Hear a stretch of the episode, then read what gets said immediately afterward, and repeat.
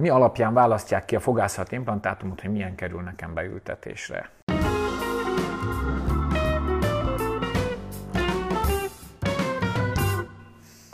Nos, hát több szempontot tudok felsorolni, de egyrészt nagy neves gyártók implantációs rendszereit kell használni. Tehát mindig vannak feltörekvők, és mindig vannak újak, vagy kisebb rendszerek, amik lehet, hogy nagyon jók. Azonban egy nagy neves gyártó az nagy biztonsággal évek múlva is jelen lesz a piacon. Az ilyen implantációs rendszerek mögött általában komoly kutatások állnak, az alkatrész ellátás is biztosított, és mondjuk a kereskedő is olyan, aki mondjuk nekünk beszállítja az implantátumot, hogy egyrészt tudunk vele kommunikálni, hogyha valami különleges kérésünk van, azt tudja teljesíteni. Ezek nagyon fontos dolgok, tehát ilyen implantációs rendszereket kell használni általában. Az is fontos, hogy az orvosnak az adott implantációs rendszer biztonságot adjon. Tehát úgy érezze, hogy a munkája során őt ez az implantációs rendszer segíti.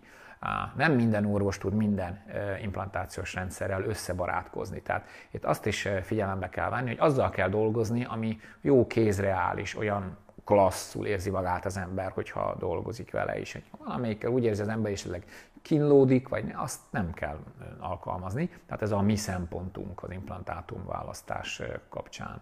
De vannak más szempontok is. Bizonyos implantációs rendszerek bizonyos formákra és bizonyos alakokra összpontosítanak, amelyek bizonyos típusú foghiányok és bizonyos csontforma esetén ideálisak. Ezek szakmai választások, és ebben a páciens abszolút nem tud eligazodni. Tőlünk nyugatra van néhány ország, ahol az implantációs rendszerek nyitnak a páciensek felé, és az implantációs rendszerek közül már paciens választ, és úgy érkezik a kezelő orvoshoz, hogy azt a típust szeretné, nem biztos, hogy a jó választást fogja meghozni. Hát én hozzá tudom adni az én tudásomat, és talán az a legjobb, hogyha konszenzusos módon választunk egy olyan implantációs rendszert, amit én arra az adott foghiányra javasolok az adott páciensnek. Egy nagyon fontos, az implantációs rendszerek, az implantátumok, a fogászati implantátumok nem olcsó dolgok nem is szabad olcsó fogászati implantátumot választani. Az olcsó implantációs rendszerek mögött nincs kutatás, nincs fejlesztés, csak egy brand van a nagy semmiben. E, ilyen implantációs rendszert nem szabad választani. Nagyon árérzékeny a magyar piac egyébként. Nagyrészt az a helyzet, hogy, hogy a, a, a, hogy mondjam, a fogászati implantátumoknál is nyilvánvalóan a, a drágábbak, azok jobbak, és ezt tudomásul kell venni. Azt nem mondhatom, hogy a magyar implantációs piacon egyébként lennének rossz minőségű implantátumok, mert ezek valahogy kiszorultak, meg ez egy kicsi, kicsi piac, a magyar piac.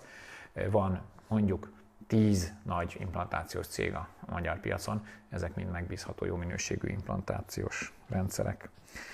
Van azonban néhány olyan implantációs rendszer, amit kifejezetten nem javasolok, erről most nem szeretnék beszélni, mert eh, messzi visz a téma, eh, nálunk ezek az implantációs rendszerek eh, szóba se jönnek, és egy későbbi kérdés kapcsán majd egy-két szót azért szólok erről.